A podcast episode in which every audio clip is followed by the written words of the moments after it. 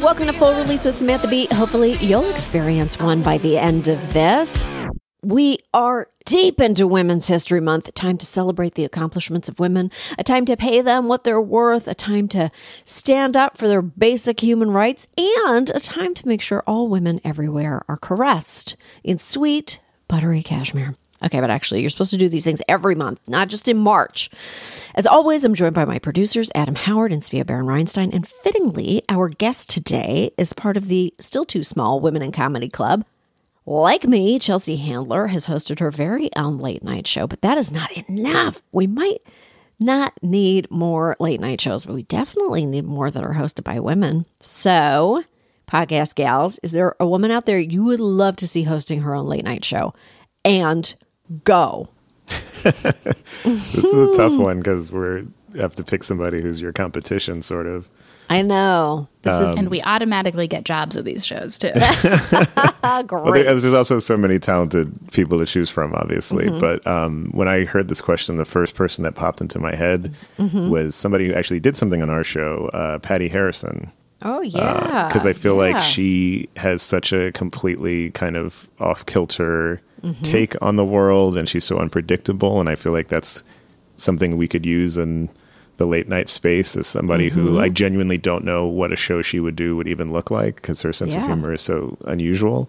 Um, but I love her, and I just think everything she does is great. So I would love to see a show with her. My God, my kids love her so much. oh, that's fun. Because they love I Think You Should Leave. And she is Yes. so funny Yes. in the sketches that she's in. Oh yeah, the wine one. Oh, where my God. Doing the, uh, yeah, and Shark the one Tank where they're like tables. You're like, don't talk about the tables. yeah. Oh my God, it's such a good show. Well, I feel like our show could be like a little incubator for future late night shows because I also feel like uh, a previous podcast guest, Sarah Schaefer, could do a great job. I know she's had a show, but Yes. I feel like we don't need more normal size late night shows, but a tiny late night show would be so fun. And she does a lot of miniature stuff and has her miniature comedy club. And if you turn that into a miniature late night set, I feel like it would just be a riot. These are incredible. These are incredible ideas. I want a tiny late night show. I love tiny things. Oh my God. That's such a good idea. And it has in the tiny green room, there's tiny spoons and forks for the Chinese snacks.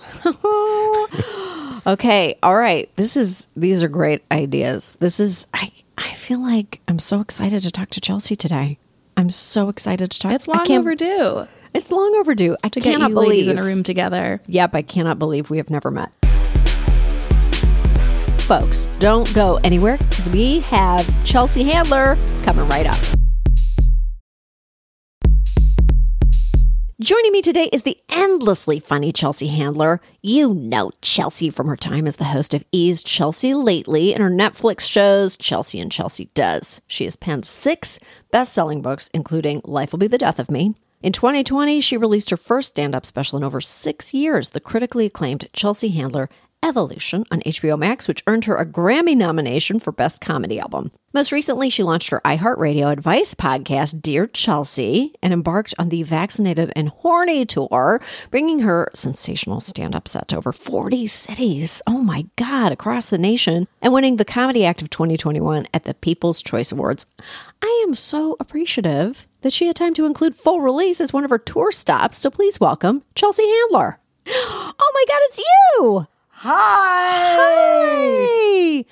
I cannot believe that this is the first time we're meeting. This is crazy.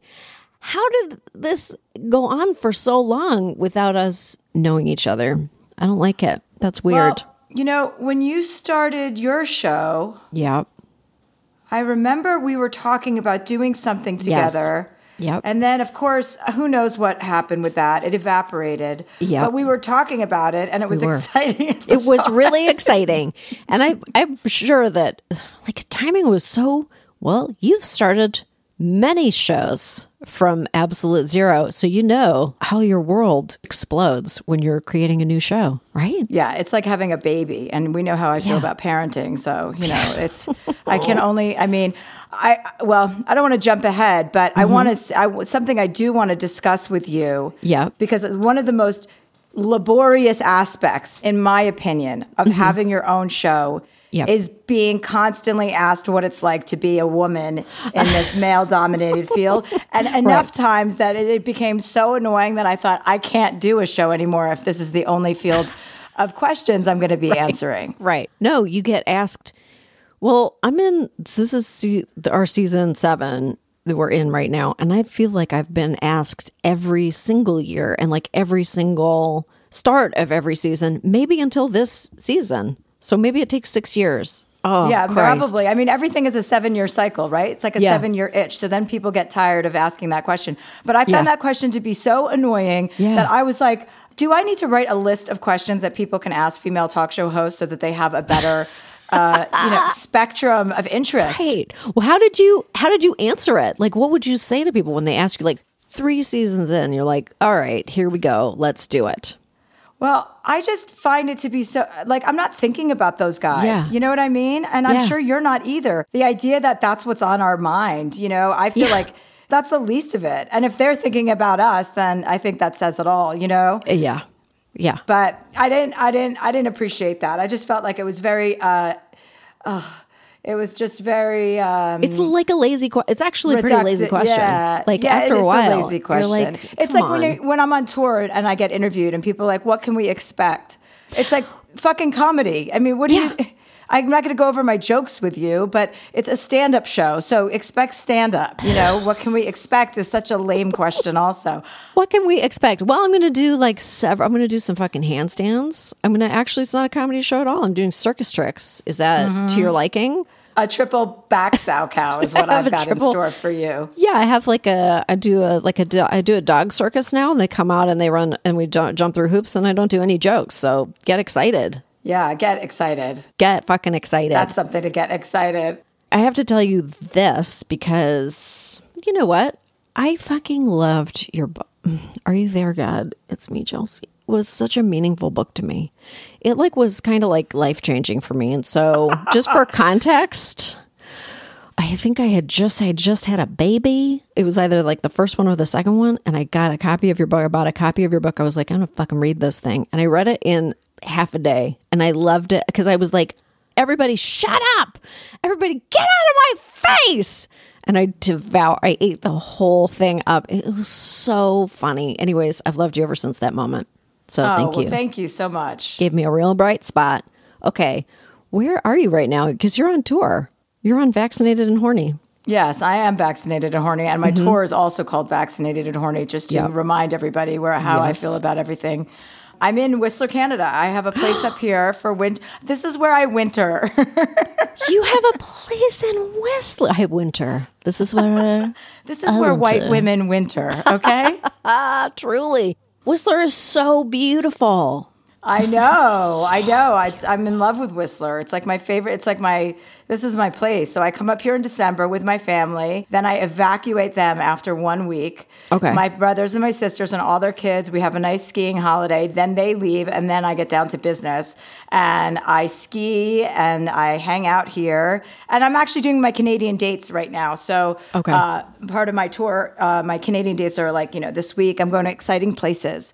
I know that you're familiar with Winnipeg. I saw on your tour schedule that you're going to be in the peg. impressive Uh, so exciting. I've been to the peg many times. I know. Where are you from? I'm from Toronto, which I'm sure you must be. I'm sure Toronto's on your. Yeah, we're headed to dates. Toronto for two nights, and then Okay. Winnipeg for two nights, and then Ottawa. Yes. Ottawa. Okay. Hmm. I also lived in Ottawa for many years. People are gonna people are gonna eat it up. I didn't realize you had a full place in Whistler, British Mm-hmm. Columbia. My mom lives in British Columbia. Oh, does she ski? She does not. She lives on a tiny island in the middle of nowhere. she lives in like a little tiny, it used to be like a whaling island, and now it's just this little special treasure. Like by Vancouver Island? Yeah, like in between, in between the Oh, yeah. mainland and Vancouver Island. So west coast of Canada. That's that's amazing. Okay, when did you start doing live stand up again after the pandemic? Well, you know, I shot my last special for HBO Yeah. Max was called Evolution. I shot that during the pandemic, Yeah. the first summer in August because I was getting ready to shoot it, getting ready to shoot it, and then the pandemic hit, and I just thought, screw it, let's do it anyway. We'll just do, you know, reduced capacity people. Yeah. I did it in New Jersey at this beautiful train station outside, so we were able to Okay. kind of, you know, Experience life, like almost be normal, fucking live. we were able to just like get it done because I Yeah. just felt like, you know, as an artistic endeavor, you kind of have a lifespan in your mind. And when you're ready to expel it, you've got to. Yeah. So I didn't want to postpone that because everyone was postponing it. And I don't like to do that either. When everyone is doing one thing, it Right. kind of annoys me. Yeah. So I, I really was intent on filming it. So I did it during that pandemic. And then once I filmed it, you know, I took some downtime, but then I started doing my tour in the pandemic again. Uh, Uh-huh. Like towards the tail end of it in February, er, whenever. No, I started doing dates last July and August, and I've been going ever since. And I'll probably go through July and August, like run it for a year. Okay. I'll tape a new special in Nashville this year. Yeah. Yeah, it's been really actually, you know, for me, I I, I did stand up for so many years where I just kind of was going without really looking or thinking or feeling. Like I had so many balls in the air Yeah. at that point in my life that I wasn't really hyper focused on anything. Like it was my TV, my books, my stand up, and in that order every year I was like, you know, it was one another book, another tour, another Yeah. and you know, I found after a while I burnt out so badly that I was just like, oh, doing that many things at one time kind of um you know, denudes the cre- it, it denudes the um, integrity of the work. Okay. It's not all so good when you're just kind of going.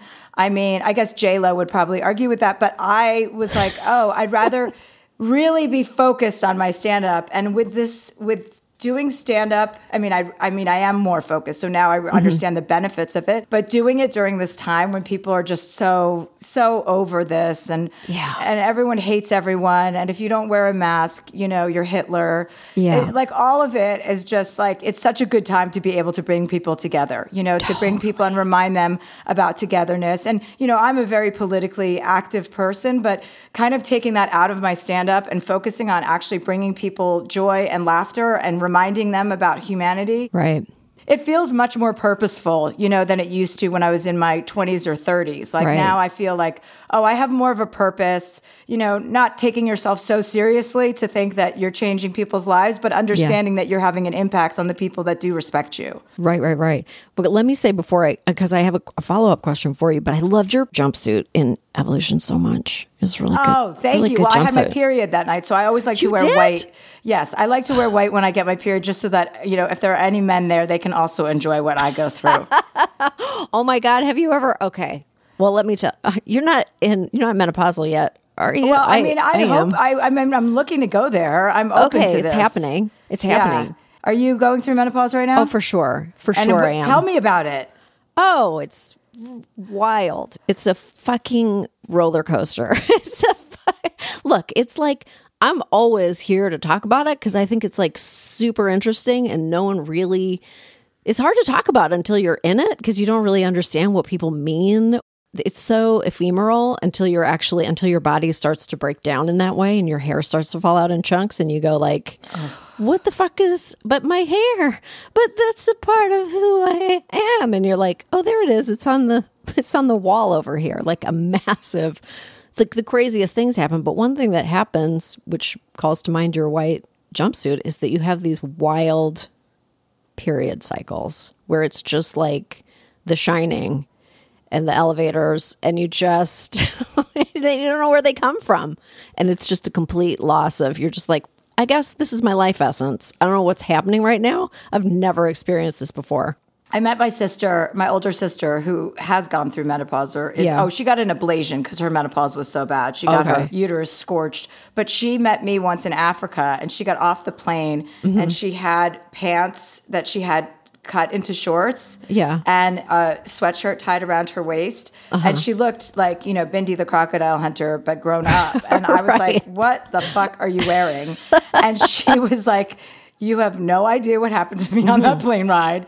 She's like, I got my period and blew up the entire she said when she got up to go to the bathroom, she was sleeping. I got up to go to the bathroom and came back and saw that her entire seat was covered in blood and there was a man sitting next to her who was just horrified. She had to cut her pants off and into shorts and then mm-hmm. wrap her sweatshirt around her, you know, body mm-hmm. so that nobody could see the trail of tears she had left behind. Uh-huh. I just looked at her and thought, "Oh my god, I hope that never happens to me." Because you know, when you're young, you really believe these things will not happen to you. You absolutely believe that they will not, and then they do one day. Like I like- did.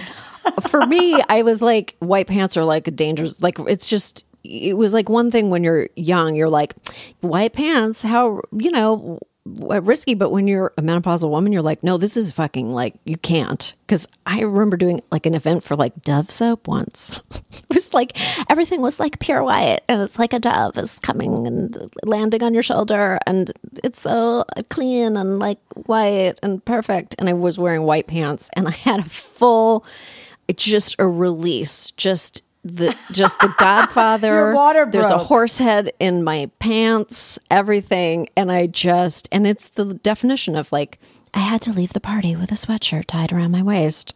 There's so many disgusting things that women have to deal with that you know disgusting. know. Like I understand that men get yeast infections, but like not like women not, do, you know. And women get way. it when we're, you know, you when you get it when you're having sex. So we go for long periods of time if you're single and you don't have sex, and then you find somebody you finally find acceptable enough to to fornicate with, and then you're punished with a yeast infection. it's like clockwork, you know. Like we, yeah. they don't have to deal with that ever. No. It's a never ending series of humiliations. It's okay. It never gets better. it only gets worse.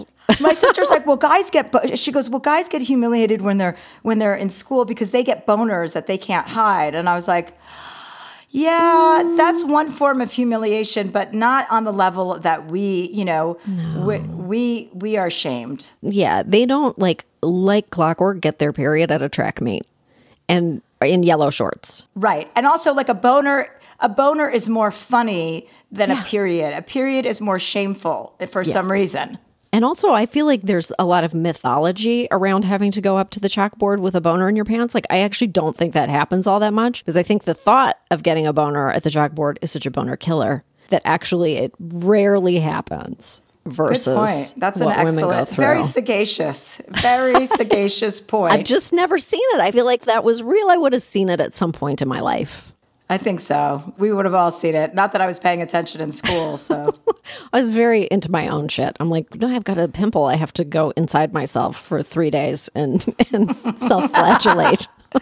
is everybody looking at me? The answer is no. They're all very worried about their boners. exactly. okay, you're going to record your special in Nashville. How do you decide? I actually want to know this because I don't do stand up. Like, how do you know when you're going to record? Or are you like building to the the taping? You do two tapings, three tapings in a city. Yeah, typically you do two, but you you know you take. I mean, every comedian's different. It's like how much.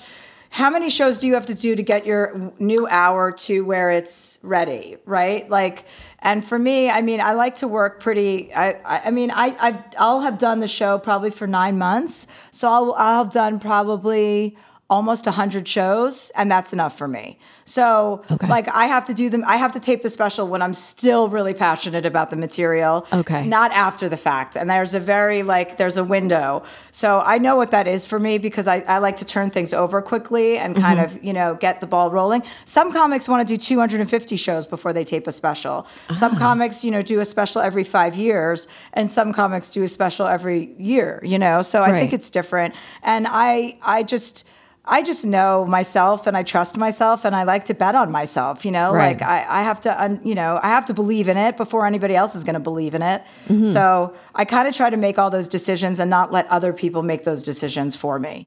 And are you feeling like, is it like, uh, because you're still discovering something in the show, 100 shows in, and then because you must be finding new moments? Are you still finding yeah, new always. moments at that You're point? always yeah. tinkering. I mean, right now it's pretty good, but I have an hour and 20 minutes that I do every every show. Okay. And so, you know, a special's an hour. So it's you can be a little bit over, but you're not going to do a special probably for an hour and 20 minutes mm-hmm. unless there's all these new avenues of doing specials, right? So who knows, maybe you can right. do that. So eventually I'll have to edit out some of the stuff. But right now, yeah, in the beginning you're just writing and writing and trying jokes and seeing what works and sometimes something works a few times and then doesn't work again and vice vice versa.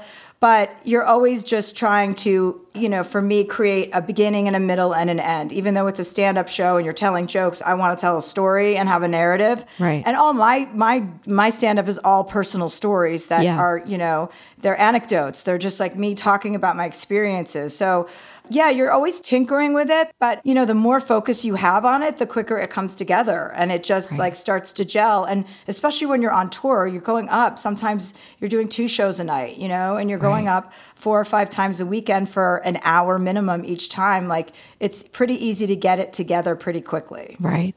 You're such a political person. Like that's how I mean, obviously you're a hilarious comedian, but like the Trump years really really took you for a spin. Yeah, totally. You know? Was that new for you? Or were you always kind of differently political and then that just unleashed like a side of yourself that you just weren't even aware was inside you? Yeah. Like I, I, I didn't understand it at the time why it was so uh, upset. Like it, Right. it set off something in me which represented, you know, after he got elected, I did go to therapy because I was so angry and people were so uh, like i people would see me coming and be like, "Oh fuck." You know, like she is great. so angry and I Right. could not I was so fixated and uh-huh. so consumed on that 24-hour spin cycle of Donald Trump and how could this happen and how could this happen? And when I went to therapy many months after the fact, I realized through, you know, 2 years of real deep analysis that he represented to me just everything that my father represented to me. You know, the destabilization of my childhood. My brother died when I was young. My mm-hmm. father subsequently was a hot mess Okay. and a narcissist. And he, to me, it was it was the only other time in my life where the rug was pulled out from under me. So Donald Trump just represented everything that was destabilizing about my childhood and that you know that year that that happened and what happened after it. And you know, at the time, I was just so angry at you know at Donald Trump and Ivanka and and all of them with their veneers. I was like, I can't believe I have to see their veneers for four years, and I have to listen to these fucking morons talk. But after the realization, like, yes, I, I hate Donald Trump, but no, what I was really upset about was stuff that I had never dealt with, you know, that unsettling thing. And, and then you realize, oh my God, I've been so spoiled my entire life that this is the first time in a major way in my adult life that things haven't worked out the way that I wanted them to. Like, Okay. you know, it's a broader kind of picture that you look at and you're like, wait a second what is this really about? So yes, I can't stand that. I can't stand the way that our country, you know, everything that happened since he was became president. Right. But it Right. was, yeah, it, it was. I had never experienced that kind of level of disgust and um, and disappointment in just the way the world works. And it's given me this view. You know, politics are just it's so ugly and it's so Yeah. disappointing, and it continues to be. Do you think that that contributed to having a feeling of burnout? Like it's really hard to be so incandescently angry all the time. It does mm. wear you down. Yeah. Yeah, I was doing my Netflix show and I was consumed by the political aspect of things. I'd come in, Right. I'd turn on CNN, MSNBC, and Fox News and just be like this, you know? Yeah. And so uh, eventually I was going to give myself cancer, but I just realized like, okay, I need to not to be doing anything. I really felt that way. Like I felt like like I wanted to focus in, on politics and go around and make a difference and speak to people who had different opinions and get kids registered to vote at colleges. And I did Yeah. that. I did that for like a year. And and then, you know, there's a burnout that comes with that. Like everything I was doing was at a 10, not at a 5 or a 6. Mm-hmm. And so even like going back to what I was saying earlier about doing stand up and t- my TV show and books and everything. Yeah. Again, it's like at such a like a- at a 10 and at a 12 that you always burn out when you're going like that hard at something. And so that's a lesson that I've had to learn several times in my life. You know, and I'm just trying to like em- employ a better attitude in the last couple of years or a better work work life, you know, Right. where I don't allow myself to work like that and I allow myself to vacation, to take time down, to not be on a rabbit wheel or a hamster wheel, you know, like to not try to be participating in that way. And that's hard too, because then you're just like, you know, you're creating your new normal and you're just like, well, this isn't what I'm used to. you know but you're like it's not healthy it's not healthy to be that involved in everything and especially with you know trump i know a lot of people felt that way Oh yeah. mhm. but the after effects of it too are just so disappointing you know Yeah. And I mean, now we're like, I mean, just careening into this. I mean, this, the war is horrifying. Like, how do you, I guess, how do you disconnect if you, if your impulse is to be connected all the time and you're, you're really very present and like active and great on social media. So, how do you like carve out that space for yourself? Do you just like go on a complete, like, do you just like, like blackout shades not gonna watch like i'm just like not gonna tune into anything. Just like fuck off world. I'm gonna ski topless for five days straight. Definitely. I mean i don't you know until this happened with ukraine i hadn't turned on the news in a long time. Okay. Once Biden was elected, I was like, okay, let me take a breather. You know, I read Right. the news, but watching it is a whole different beast, as we've mm-hmm. learned, you know, what it does to your blood pressure and heart rate. But I want to be informed. I'm not going to not be informed. You know, I read the news and I, I'm up to speed on things, but I'm not as emotionally uh, invested anymore. Like, I understand this whole political thing is a game, and our country seems to have lost the plot. You know, it's all Right. about money and nobody gives a shit and we're going backwards and all of those things but like with ukraine you know no you can't not pay attention to that Yeah, you know yeah. it's something that you want to bring awareness to help people donate you know find out the people who are getting Yeah. to people on the ground all of those things but yeah there is a balance now you know but i, I try to i try to really not let the politics of the day rule my day. They don't direct my mood in the way that they did for That's a good. while. That's good because Yeah. it is pretty hard to like once you're in the habit of spiking your cortisol at five o'clock in the morning with a quick like scroll of Twitter and like what's new in the world, then the day is in many ways lost. totally. I mean, I used to wake up in the middle of the night and check my Yeah. news or turn it on to see what was the latest. And then you realize that the news and the spin cycle is another web of, you know, the way that they present things and the way, even this war and talking about what Russia was going to do before they do it. You read one argument and they're like, why are they telegraphing that it's already accepted that Russia's going to invade Ukraine? You know, Zelensky was saying, please, America, stop advertising what's going to happen to us before it happens. Right. And I was like, oh, there's one argument, and, and and they're putting that all over the airwaves, right? And then and and the next sentence, he was like, you're you're you're you're making it permissible for it to happen by saying it's going to happen. Right? Ah, yeah, and I was yeah. like, oh, that's so interesting. That's exactly what's happening. Russia's getting permission because everyone's saying, oh, he's already decided that he's going to invade Ukraine. So there's nothing we can do, but we'll sanction the shit out of him it's like all speculation. everything is speculative and conjecture. Mm-hmm. And then they talk about like what did Trump mean when he tweeted that, you know, Oh Biden is an asshole. It's like that Biden is an asshole. That's what he meant. We don't need to read further into this one.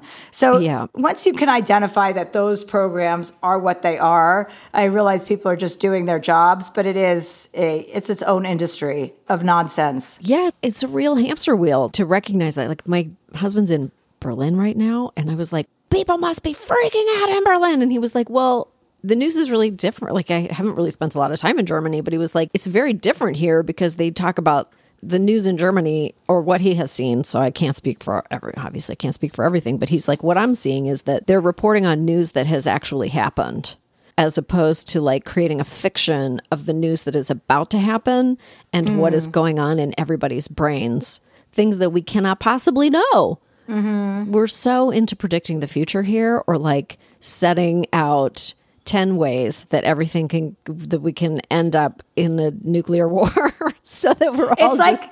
it's like that Steve Kornacki, you know, where he talks about if the votes go to this one, if the votes Yeah. go here, if the votes that's how news is. It's like this could happen, this could happen, or this or this or this Yes. could happen. And you're like, well, what the fuck is gonna happen? I mean, nobody seems to know. Yeah, so maybe we should. It's actually pretty amazing how everybody who was like an infectious disease expert is suddenly pivoted to be like to like a, their their foreign policy expertise is stunning. like this is great. everybody knows everything. just multidisciplinary geniuses all around. I'm just trying to not listen to people at all. It's not easy. No, yeah, that's a good rule of thumb to stop listening to anyone. I wanted to call like we're doing we have a show this week. I wanted to call our act one. Everybody shut the fuck up for five seconds. I gotta think. Like I gotta think. Um, okay, so you you do talk a lot about your therapist in in in evolution, and it's great. And and you talk you explain that he told you that you don't have empathy. Yes, a classic sign of a narcissist. how do you work on that? How does how do you work on that? Well, in the beginning, it was very difficult because he would give me these exercises that were so, you know, uh, pedestrian. Like I would basically meet somebody, and he'd be like, you know, anytime you have any sorts of feelings of annoyance, or you want to, you know, or you have a short patience, like you just have to picture that person going home for the day, picture what their family life looks like, picture what their wives are like, the jobs that they have to work, how many people they're supporting, like little just human kind of interactions like that you seem that are embarrassing to admit that you didn't have it to begin with. But i think empathy and sympathy were you know two big things that like i thought kind of were the same. But sympathy is a very it, it, it's got a very distinct definition uh, or meaning than empathy does. And sympathy i have in spades. I can you know i care i want to help people always. It, it could be a stranger anyone. But empathy, you know, thinking about what it's like to be that person, actually going through like, oh, what are these people in the Ukraine feeling, experiencing, doing as they're running, you know, trying to escape their country? Like, what does that feel like? You know, putting yourself in that mindset is different than going, oh, poor Ukrainians Right. you know that must be scary and then that's it. So i had to like you know there's always an overcorrection when you realize there's a big miss. So i had to overcorrect and cultivate my empathy like basically like at the learning annex. That's what it was like with me and my psychiatrist. He'd be like whenever we talk about it and he's like so what did you think? How do you think they felt when they left i'm like oh interesting. I never thought about how they felt. Oh like i so that, wait, good job chelsea you know? So uh, yeah it was it was you know hard to hear but also welcome. You know i think when you go into therapy with a real intention of trying to get to the bottom of it which at my point was my anger. I had such mm-hmm. anger that it wasn't working for me anymore. And you know things do work for you until they don't until it becomes unmanageable. You know all that motion and chaos that i was so accustomed to worked for me for many many years with my Yeah. career with my personal life with everything. And then it just kind of became unmanageable and I mm-hmm. wasn't happy anymore. And I was like, this isn't good. I'm not interested in this. I'm interested in getting to the other side of things, which, you know, is is really difficult or can be difficult, you know, if you're not being honest with yourself and you're not willing to go there, you're driving there knowing, oh, like I'm gonna have to cry in front of a man today. Like he's gonna make me cry, or he's gonna say something where I'm gonna be fighting my tears and not willing to get down to the, you know, the deeper issues. I remember the first time I went to him, my psychiatrist, he's like, you know, tell me about your childhood. I said, I'm not here. There's nothing to see there. I'm like, my mom's dead. My brother's dead. Well, you know, like, uh, I, there's nothing. I'm, I'm good with death. I understand how to deal with death. I'm like, but that's not my problem. Right. And I'm like, my problem is my impatience, my anger. You know, I'm annoyed by everybody. And he was just like, well, yeah, that's your problem is that your mom died and your brother died and that you don't want to talk about it. But, you know, he didn't say that to me. But obviously, Right. as a doctor, he understood, well, gee, this is a pretty obvious scenario or wounds. And, um, you know, it sounds cliche, but when you're in it and you're in your own life, you don't see yourself clearly. You know, Yeah. therapy gives you the gift of self awareness, which is, Right. you know, invaluable. Right, right. That's so fun. I just can't. It's so funny to imagine you talking to a psychiatrist and being like, "Don't worry about these two massive, just like cataclysmic events and deaths in my life. That has this has nothing to do with it." And he's just taking notes. He's like, "Check. Okay. All right." We're So- developing for Peacock. We sold my last book, Life Will Be the Death of Me, where I talk, it's all about my therapy experience. And that was where, where evolution came from. Like I put it into stand up. I'm playing myself in this. When I'm going over these scenes, I'm like, ah, oh my God, how am I gonna, how am I gonna do this scene again? This was like three years ago in my life. And I'm like, and I'm so in a different place. And I'm like, well, I guess what the, I guess that's what acting is. Right. Oh my God. Okay. So you also have a you have a podcast now, Dear Chelsea. Oh yeah. You love do you, you love giving advice? Do you love it? I got so much out of therapy because I'm such a good student. I love to learn. You know, when I was in high school, I didn't want to learn. I, that wasn't the time for me. I wasn't interested. Yeah. And then I didn't go to college. And then I wanted to make sure that people thought I did go to college. So I I read every book I could get my hands on and overcompensated for that, you know, in any way I could I could know. And now I just love I I love to absorb that information. I would come home from therapy and you have like an aha moment. He'll be like, Right. "Oh, you know, I would say something like, "Oh, I just end relation." I go, "If someone pisses me off, it's over. I can't I can't get past it." And he'd be like, "Well, that's because that's how you think relationships end. You know, your brother was there one day and then the next day he's not. So that's how you process that." Oh my God. That's a great insight. Yeah, I was like, oh, and, you know, and, and also annoyingly, you're like, everything can't come back to my brother dying. He's like, want to make a bet? Like it's such a major imprint, especially at whatever age you were at. You know, I'm a nine year old girl at the time when my brother passed away, and that imprint is in your body, in your, you know, like you, I didn't deal with that then. My whole family fell apart. No one had time to like tend to me, so mm-hmm. I just made everything okay and ignored it and pretended my brother's dead. Whose brother isn't? Right. You know, like that kind of attitude. So when he said that, like that's how you think relationships are supposed to end, I was like, oh my God, you know, and moments like that that kept happening from session to session, you go in and you're like, oh my God, then you're so excited to learn more about your psyche and your brain and what your body holds on to. And then I was learning so much and I was getting so much better at being myself. And like mm. I was learning how to meditate, you know, things that I thought were always so annoying, especially living in LA, retreats and meditation and, you know, all that bullshit sounded like, you know, the same group of people who only eat kale. Right. But it's like there's so much more to it, you know, when you're not so closed minded. So, yeah, it was having a series of those light bulb moments, and I would just write it all down because I was uh-huh. like, oh, I'm going to be able to share all this with people. Like, this is going to be helpful to people who can't afford to pay what I was paying per hour for this man to unpack my brain. Right. So when we were thinking about doing a podcast, I was like, oh God, you know, everyone's doing podcasts. Of course, I can't just, what am I going to do to make it a little bit Sure. more specific to me? And I couldn't think of anything for a while, so I didn't do it. And then I realized, oh, oh, dear, like I want to give advice to people. I've been giving advice for so many years to people, whether they've asked for it or not. I thought, why not have people call in? Because I am that kind of big sister. Like I uh-huh. am going to push you to do the right thing and the best thing for you and to take chances and to like not allow yourself to be treated like shit by anybody. Right. And the bulk of all of every call is about something like that. You know, people call in and it can be funny and lighter, but it gets pretty serious sometimes. Oh. And and people call in for like real life questions. And I've always been, you know, the strong friend. I've always Yeah. known like, okay, you can buckle through this and, you know, or muscle through this and just, you know, get stronger.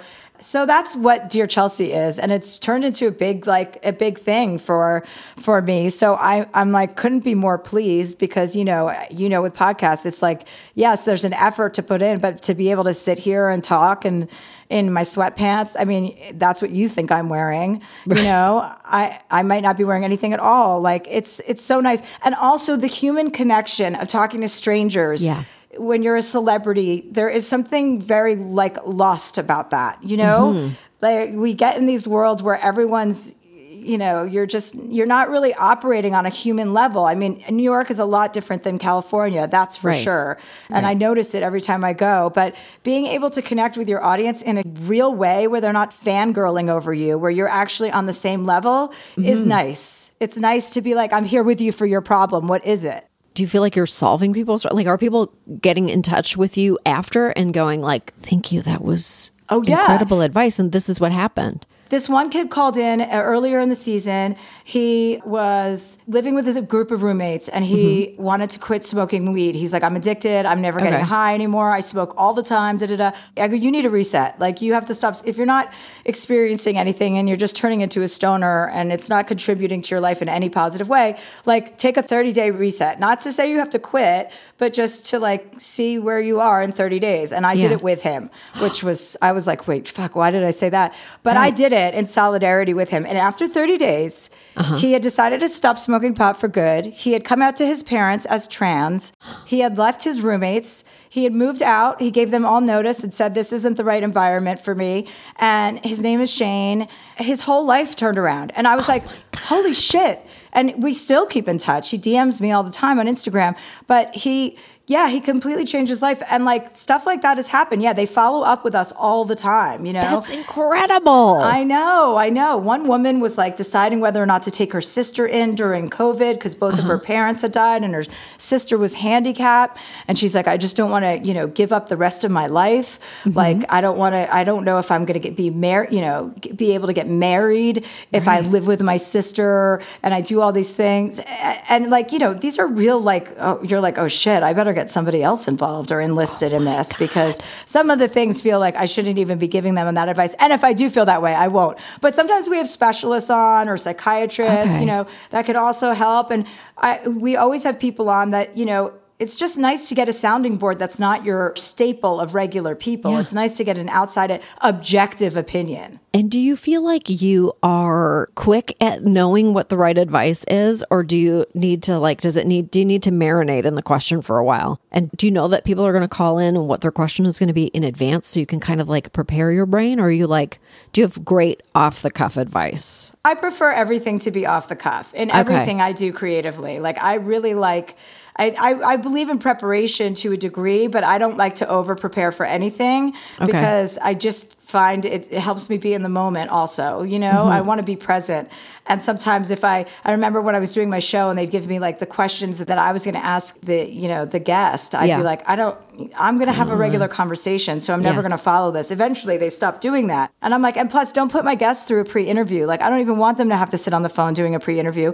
When they get here, I can carry a conversation for eight minutes. That's Right. not going to be an issue. And you, know can what I always mean? tell. Like you can always like feel that pre-interview. They're like, "So, tell me about your weekend away last Easter." And they're like, Yeah. "Funny you should ask." You're like, I heard you have a cat that swims. It's like, oh, fuck. I fucking wish I had a cat that swims. That would Yeah, be I wish all cats would swim. That would make them a little bit more interesting. Although I do have I have photographs in my phone of like tigers diving for fish.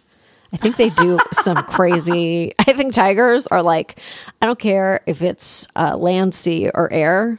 I'm going to eat the thing. I'm going to. Well, tear I don't think I think tigers uh, diving for fish is something that probably just comes with your Apple phone at this point. so possible. don't be too ashamed of that. and you're in love.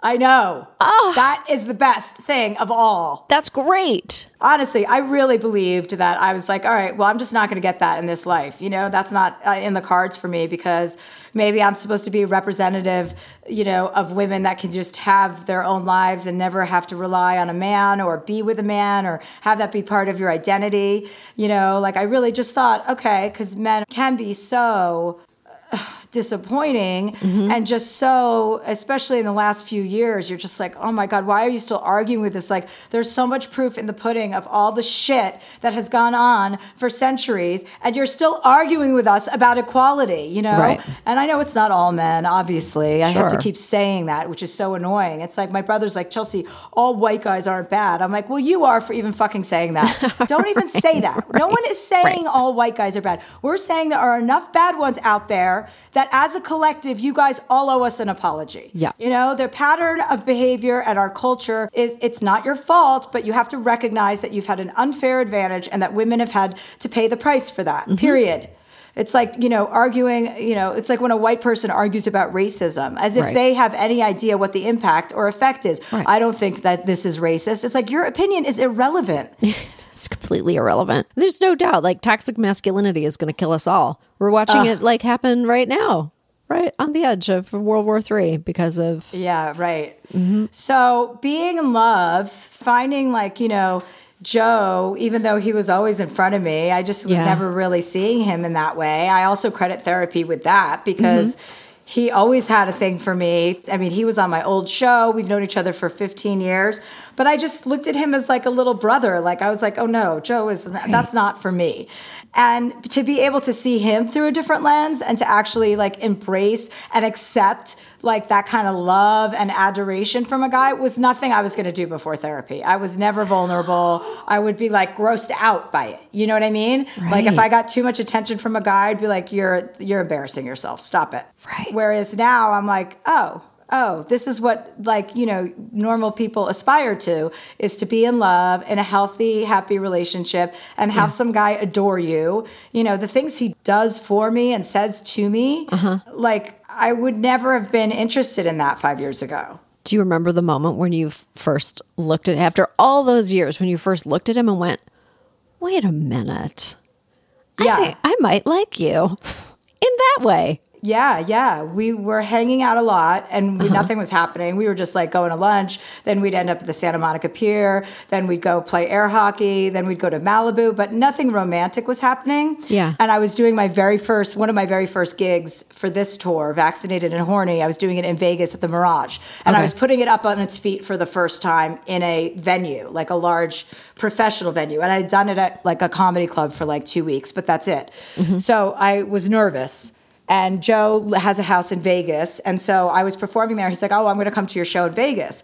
And this was, you know, kind of like me getting back into stand up, into touring. Okay. And I was like, Okay, well, you know, don't judge it. Like, it's, I'm just putting it on its feet. I know it's going to have a lot of work to do. And my sister came to Vegas, and I had a bunch of people in my hotel room before the show. And he walked in, and I remember looking at him and going, oh, wait a second. I think I want to fuck Jo Koy.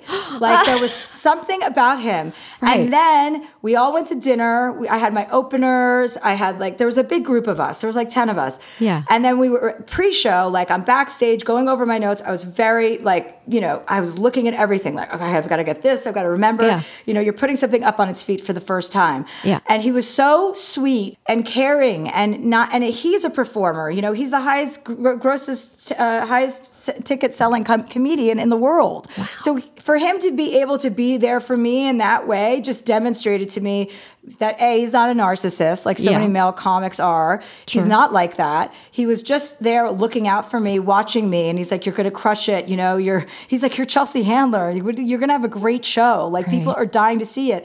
And I remember looking at him, going, "Oh, this is my guy. Like this is my partner. This is my person."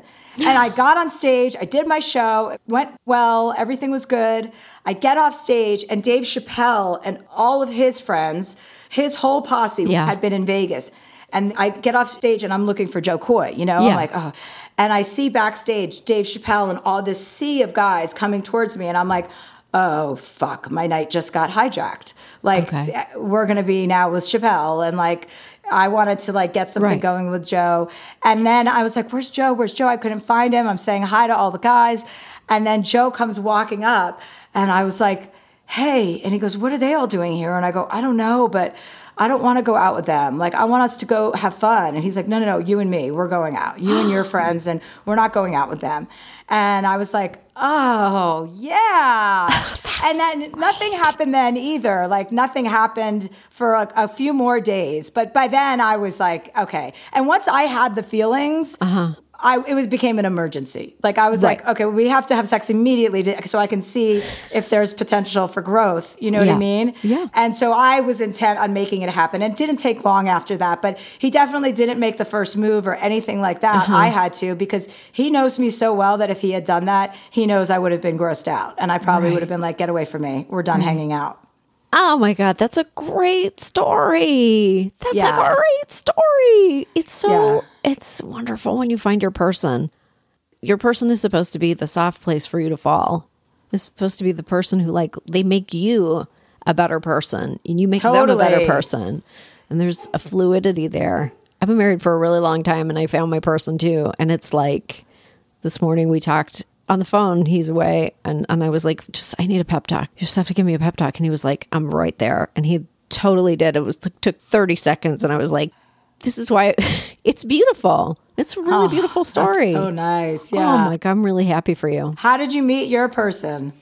Ah, doing children's theater, as many successful couples meet. It's really the grinding tragedy of the work that you're doing is you see people at their most naked. Even more naked than being naked is the humiliation of doing children's theater, or at least the show that we were doing, which was a live action version of Sailor Moon. Correct. Costume characters. Well, you have a very soothing voice, so I can understand Oh. why it would be appropriate for you to be entertaining children. entertaining children for nationwide. Um, this is awesome. I've loved talking to you. I'm so happy for you. Okay, so vaccinated and horny people need to buy tickets. They need to go see you. You're going to be in the goddamn peg.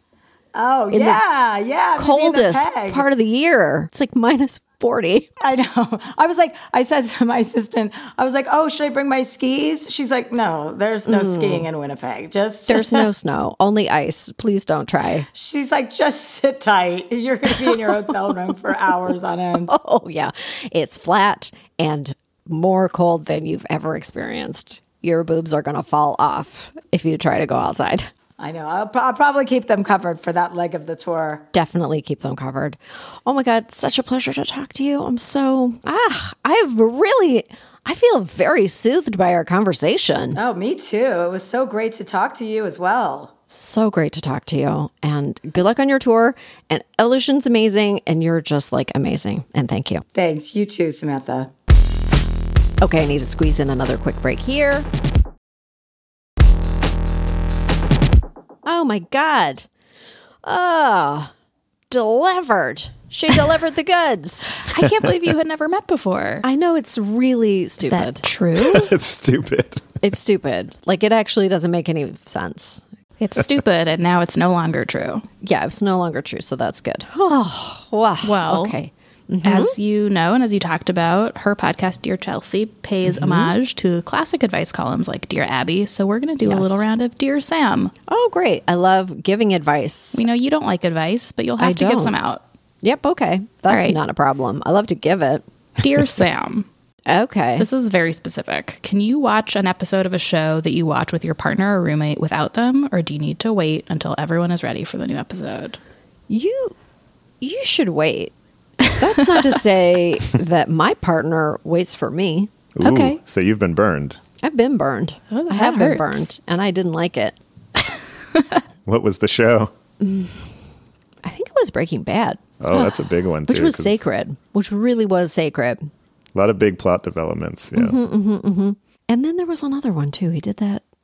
And then but then I started watching Game of Thrones and he Two can play that game. Yeah, two can play that game. And he was like, This is terrible. Like he didn't like it. And I was Oh, like, weird. Well, okay. So I continued watching and then I was like five episodes in and he was like, I thought you were waiting for me. And I'm like, You said it was terrible. Like if you lay a judgment down on a show and Mm-hmm. you didn't like it, why on earth? Like he doesn't like stuff with dragons. He doesn't like that stuff. That's not for him. I'm like, I made a judgment call based on your reaction to it and the fact that you never spoke about it again. So I watched it. That's pretty clear. My wife will say like, "Can I start this one like without you?" Because she'll kind of sense like, "Is this a Yes. not you show?" Mm-hmm. Mm-hmm. Yes. And I definitely am like, "Go for it" when I don't want to watch it. I definitely burned him recently because we were going to watch What We Do in the Shadows, the TV mm. show. Oh, so I was on an airplane. I was on an airplane, Ooh, and I tough. just I gobbled it. all it. is fair on airplanes. Yeah. When you're traveling, you just have to It protect was all yourself. the altitude. it's the Wild West. I watched the entire first season, and then I reported back, and he was really mad. I think that's such a good show. We can sidebar, but mm-hmm. yeah. It's really good. I like it. I think that's one of the best new shows in years. Yeah. So good. Yep. Uh, okay, this one is, I think, less controversial. Okay. Uh, Dear Sam, should people be allowed to eat on the subway no. under any circumstances? Why must you eat everywhere?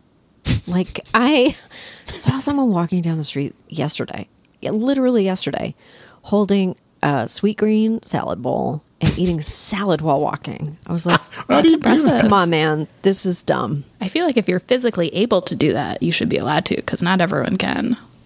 if you're going to put in the effort, A hard granola bar. Just try not to eat anything wet on the subway. Oof. Yeah. Dry things only. Okay, if you must, I understand. Every you know, people get low blood sugar. They want like a hard, just a little nibble of something, a dry biscuit, what have you. Nothing wet. a dry Nothing. biscuit would be so crumbly. Mm-hmm. What kind of maintenance No, teams do you think we hard have on these subways? No crumbs. A crumb free, like a like a hard granola bar. No jerky. Nothing with a stent. Like nothing jerky. Okay. the smell from that too. nothing hot and wet. Okay, so that's my rule. I made it up as I went along, but I stand by it. There's something I once heard like Americans as defined by some European snob. I don't remember who it was. And they were like, Americans just like eat everywhere. They're just like walking around with their faces full of food, like just like walking down the street, can't stop for one fucking second. Gotta stuff a piece of sandwich in there. And I was like, I do do that. I do. I understand that. So I guess I'm, I guess I'm, um, I guess my reaction to that is no Subway spaghetti, okay? Christ. Final rule. Okay. All right. Lastly, dear Sam, how do you not play favorites with your kids? Oh my god, you cannot do that. You can't do that. Is that possible? Yeah. I don't. Okay. I don't. I it's it's hard because they're always looking for cracks in the they're always looking for a crack in the foundation. They're always like, "Oh, I see that you Right. wrote her a special note in her lunch. Where's my note?" And you're like, "It's in your lunch." And they're like, "Oh." Right. They want you. They It's want to have something thing. against you. It's just perception. You know, I love all my children equally. I will never allow anything to uh, to interfere with that. And it's true for one thing, but also like they can't ever ever think that one is favored. You have to be very careful. It's a lot of work. I'm not saying it's easy. Right. It's not easy because often one of them is exceptionally annoying or something, and you're like, Until one of them starts eating spaghetti on the subway, they're all equal. As 100%. soon as that starts happening, Do you When we still have, love like- me, mom? when we have like conversations about being annoying, I'm like, this is very annoying to me, and I love you so much. And here's why it has to stop because they can't ever, ever weaken you. And they will try. They will try. All right. oh, I hope you liked my podcast. If you did, let me know in the comments. If you didn't, please consider hate listening in the future. Seriously, though, please rate, review, and follow Full Release in Apple Podcasts and tell your friends. Spread the word about this podcast. In the meantime, keep sending us your comments and questions to fullrelease at samb.com. They might even be featured in one of our special bonus episodes exclusively available on Stitcher Premium. Don't forget to tune into Full Frontal with Samantha Bee Thursdays at 10 p.m. on TBS, and we'll see you next Tuesday for another full release. This podcast is brought to you by Earwolf and TBS and was produced by Adam Howard and Svea Baron Reinstein with IT and technical production provided by Hightech. It was edited by Julia Fott and hosted by me, Samantha Bee Sam, I appreciate you debunking the boner at the chalkboard thing. I've never heard anybody make that point, and it is It's so not real, true. It's the stupidest thing. I don't even remember ever writing anything on the chalkboard, first of all. But I definitely don't remember being like, this is a rouse. We don't even have chalkboards anymore. Yeah, right.